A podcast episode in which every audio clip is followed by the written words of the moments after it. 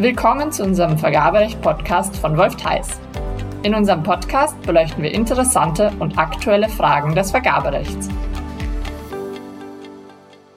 Willkommen zu einer neuen Folge unseres Vergaberechts-Podcasts. Über den schon länger erwarteten Entwurf der Novelle zum Bundesvergabegesetz sind inzwischen die wesentlichen Eckpunkte bekannt. Dr. Frummann, den viele von Ihnen kennen werden, hat zuletzt am Vergabeforum die Gelegenheit genutzt, die relevantesten Themen vorzustellen. Was weiß man also inzwischen über die BVGG-Novelle?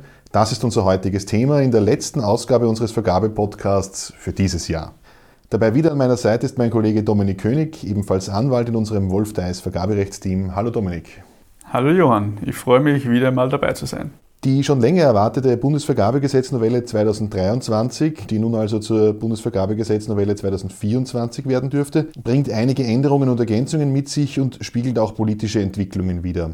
Allgemein kann man die Änderungen durch die Novelle in drei Kategorien zusammenfassen. Es gibt einerseits richtig bzw. Klarstellung zu schon vorhandenen Regelungen, dann Umsetzung und Kodifizierung von zum Teil europäischer Judikatur und, und zwar eher zu einem geringeren Teil, echte Ergänzungen und Neuerungen.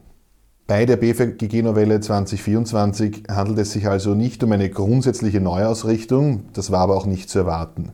Es geht vielmehr um absehbare und notwendige Ergänzungen und die Kodifizierung von schon bisher maßgeblicher Judikatur, sowohl auf europäischer als auch auf nationaler Ebene. Im Großen und Ganzen stellt die Novelle also eine sinnvolle, in manchen Bereichen auch überfällige Modellpflege dar, der inzwischen gewohnten Systematik des Bundesvergabegesetzes 2018. Dann würde ich sagen, gehen wir gleich in Medias Res. Dominik, was meinst du? Was sind die spannendsten Themen im Zusammenhang mit der Novelle? Wobei wir hier sicherheitshalber dazu sagen möchten, dass alles, was wir im Folgenden besprechen, den derzeit bekannten Entwurfsständen entstand und sich in der letztgültigen Fassung der Novelle unter Umständen noch ändern kann.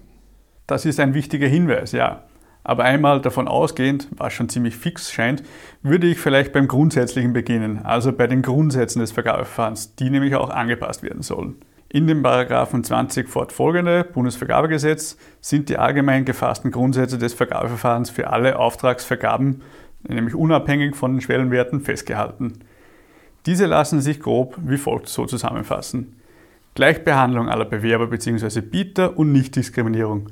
Verhältnismäßigkeit, Transparenz, freier, fairer und lauter Wettbewerb und die Wahrung des Grundsatzes der Wirtschaftlichkeit. Neben diesen allgemeinen Grundsätzen sind auch sogenannte Sekundärzwecke für eine strategische Beschaffung bei der Vergabe zu berücksichtigen. Davon umfasst sind insbesondere die Grundsätze der ökologischen, sozialen und innovativen Beschaffung. Durch die Novelle wird insbesondere der Grundsatz der ökologischen Beschaffung erweitert bzw. konkretisiert. So hat bereits das BFERG 2018 festgelegt, dass im Vergabeverfahren auf die Umweltgerechtigkeit der Leistungen Bedacht zu nehmen ist. Durch die Novelle wird dies um den Aspekt der Nachhaltigkeit erweitert. Zudem werden weitere konkrete ökologische Aspekte wie beispielsweise die Reduktion der Flächeninanspruchnahme und die Priorität der Lebenszykluskosten in den 20 Absatz 5 Bundesvergabegesetz aufgenommen. Hinzu kommt, dass diese Aspekte ausdrücklich nicht mehr nur bei den Zuschlagskriterien, sondern bereits bei den Eignungskriterien zu berücksichtigen sind. Die Ergänzung stellt im Wesentlichen eine besondere Betonung der schon bisher verankerten ökologischen Beschaffung durch den Gesetzgeber dar. Am ehesten für die Praxis relevant erscheint der ausdrückliche Hinweis auf die Reduktion der Flächeninanspruchnahme. Dieser Aspekt kann durchaus eine Inspiration für entsprechende Zuschlagskriterien gerade im Bereich der Bau- und Bauplanungsleistungen sein. Ein anderes, nicht ganz unspannendes Thema ist ein neues Verhandlungsverfahren ohne vorherige Bekanntmachung, das eingeführt werden soll, nämlich für sogenannte innovative Bau-, Liefer- und Dienstleistungen. Verhandlungsverfahren ohne vorherige Bekanntmachung sind ja schon bisher existierend Sonderverfahren, deren Durchführung nur bei vorliegender bestimmter Voraussetzung zulässig ist. Die Novelle schafft für den Unterschwellenbereich, nämlich nur für diesen, hier eine zusätzliche Möglichkeit. Die Durchführung eines Verhandlungsverfahrens ohne vorherige Bekanntmachung soll nun auch dann zulässig sein, wenn der Hauptgegenstand des Auftrags der Beschaffung einer innovativen Bauleistung ist, deren geschätzter Auftragswert 1 Million Euro nicht übersteigt, beziehungsweise eine innovative Liefer- oder Dienstleistung ist, die Gegenstand einer allgemeinen und transparenten vorherigen Erkundung war und alle Unternehmen, die ihr Interesse bekundet haben, in das Verhandlungsverfahren eingebunden werden. Hm. Wird dann aber spannend sein, was als innovativ kategorisiert werden wird. Der Gesetzgeber denkt dabei an Leistungen, die auf dem Markt noch nicht verfügbar sind. Ja, es wird sich zeigen, ob bzw. wie häufig diese Regelung tatsächlich angewendet werden wird. Im Prinzip ist das eine durchaus interessante Erweiterung der bisherigen Anwendungsfälle für die Sonderverfahren. Ein gewisses Risiko, dass das dann totes Recht bleibt, besteht aber schon. Ganz sicher kein totes Recht sind Direktvergaben. Auch da wird es Änderungen geben. Die sogenannte Bemühung um Angebote wird quasi kodifiziert. Genauso ist es. Bei der Direktvergabe wird ja eine Leistung formfrei von einem ausgewählten geeigneten Unternehmen gegen Entgelt bezogen. Diese Vergabeform ist nur dann zulässig, wenn der geschätzte Auftragswert 100.000 Euro nicht übersteigt. Nach dem Bundesvergabegesetz 2018 steht es dem öffentlichen Auftraggeber frei, im Rahmen einer Direktvergabe Angebote oder unverbindliche Preisauskünfte von einem oder mehreren Unternehmen zu beziehen. Die Novelle geht in diesem Zusammenhang einen Schritt weiter und legt fest, dass, sofern der Auftragswert 50.000 Euro übersteigt, sich der öffentliche Auftraggeber um zumindest drei Angebote zu bemühen hat. Die neue Regelung enthält zusätzlich den Zusatz, sofern dem nicht sachliche Gründe entgegenstehen, wodurch die Verpflichtung des öffentlichen Auftraggebers zur Angebotseinholung zumindest teilweise wieder entkräftet wird. In jedem Fall hat der öffentliche Auftraggeber sein Vorgehen aber samt Begründung entsprechend zu dokumentieren. Hm, naja, das ist schon konsequent. Eine Direktvergabe ist eben ein zwar relativ formfreies, aber doch nach den Grundsätzen des Bundesvergabegesetzes zu führendes Vergabeverfahren. Außerdem schon bisher und natürlich auch weiterhin galt ja, dass Aufträge nur an geeignete Unternehmer zu angemessenen Preisen vergeben werden dürfen. Die Angemessenheit muss man irgendwie feststellen. In vielen Fällen wird es daher ohne dies geboten sein, zumindest eine Art Markterkundung durchzuführen, bevor eine Direktvergabe erfolgt. Und eins man auch nicht vergessen, viele öffentliche Auftraggeber haben sowieso interne Vorgaben, die die Einholung von Vergleichsangeboten schon bei Auftragswerten weit unter der Direktvergabegrenze vorsehen.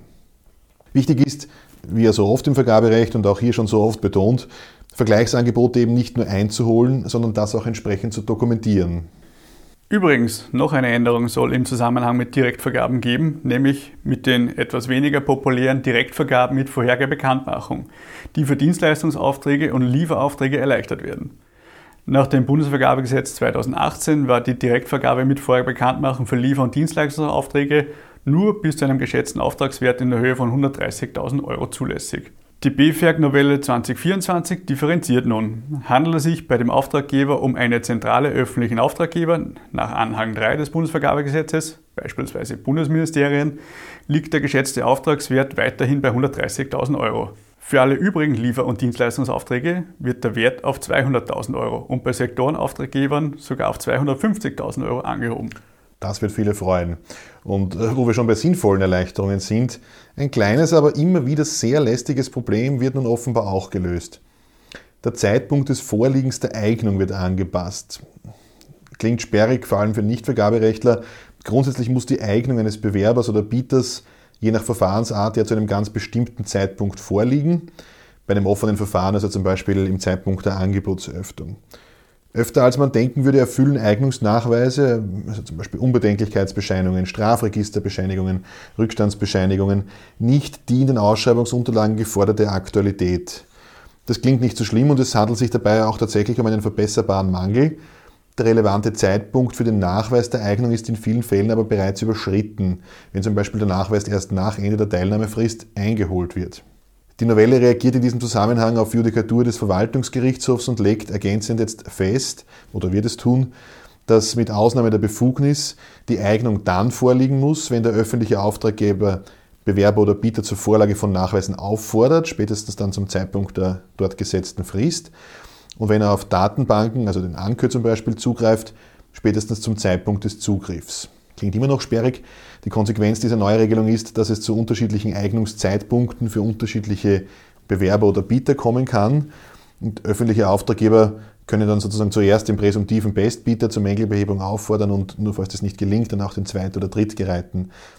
Was mit dieser Neuregelung aber für die Praxis jedenfalls beseitigt werden sollte, ist das Problem, das vor allem bei nachgeforderten Strafregisterbescheinigungen oft aufgetreten ist, dass diese in gewisser Weise zu aktuell waren, also dass die dann sozusagen erst nach Aufforderung eingeholt wurden und dann im Grunde zu aktuell vorlagen und Bieter dann streng genommen den Nachweis der beruflichen Zuverlässigkeit mit diesen nicht erbringen konnten.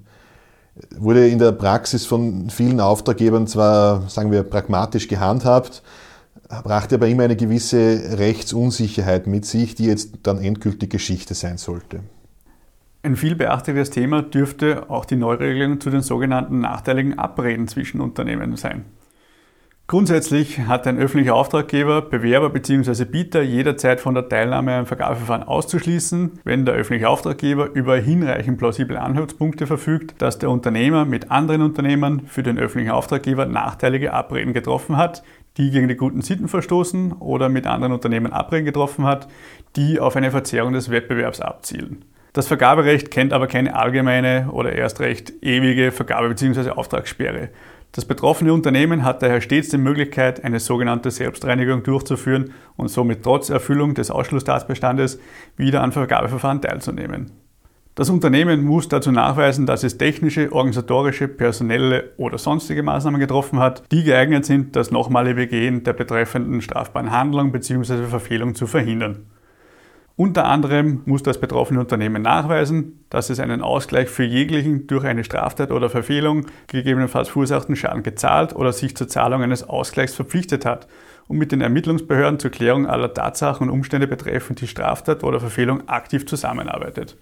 Die Novelle erweitert in diesem Zusammenhang, zumindest nach dem reinen Wortlaut, die diesbezüglichen Verpflichtungen von betroffenen Unternehmen. So soll die Zusammenarbeit nun grundsätzlich auch mit dem Auftraggeber und auch hinsichtlich der verursachten Schäden verpflichtend sein. Dabei handelt es sich wohl um eine der am heftigsten diskutierten Neuerungen, wobei die Finalfassung des Novellentextes, wie gesagt, noch nicht vorliegt und zu erwähnen ist, dass der EuGH ohnehin immer der Ansicht war, dass auch eine Zusammenarbeit mit dem geschädigten Auftraggeber zwingend erforderlich ist. Ja, du hast völlig recht. Das ist sicher eines der heikelsten Themen bei der Novelle. Dazu wird es auch verschiedene Sichtweisen geben und es wird sicher noch intensiv diskutiert. Aber zur Einordnung vielleicht ein paar Überlegungen, wie wir es sehen. Unbestritten wird ein Unternehmer mit entsprechenden Verfehlungen eine Verpflichtung haben, mit allenfalls geschädigten Auftraggebern auch dahingehend zu kooperieren, dass Umstände aufgearbeitet werden, die für die Feststellung des konkreten Schadens, also in Euro, relevant sind. Nämlich dann, wenn sie rasch ihre berufliche Zuverlässigkeit wiedererlangen möchten, wozu sie ja nicht verpflichtet sind. Es besteht aber schon ein recht starkes Spannungsverhältnis zum Beispiel zum Kartellgesetz, das die offenzulegenden Informationen ja eigentlich schützt. Generell darf die Verpflichtung zur Zusammenarbeit bei der Ermittlung allfälliger Schäden wohl nicht überspannt werden. Auch die betroffenen Unternehmen werden in den meisten Fällen den Schaden nicht ohne weiteres und vor allem nicht aus dem Stand beziffern können.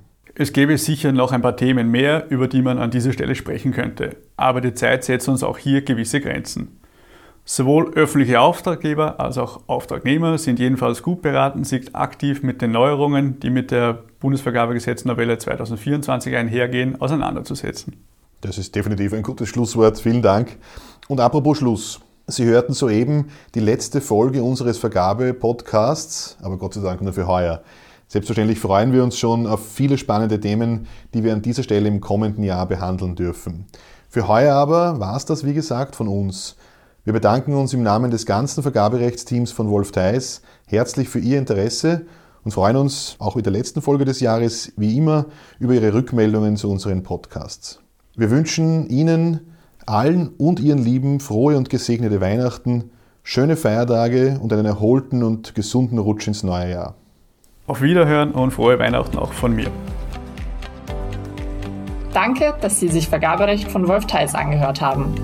Bei Fragen zu dieser Folge und unserem Podcast wenden Sie sich bitte an vergaberecht.wolftheis.com.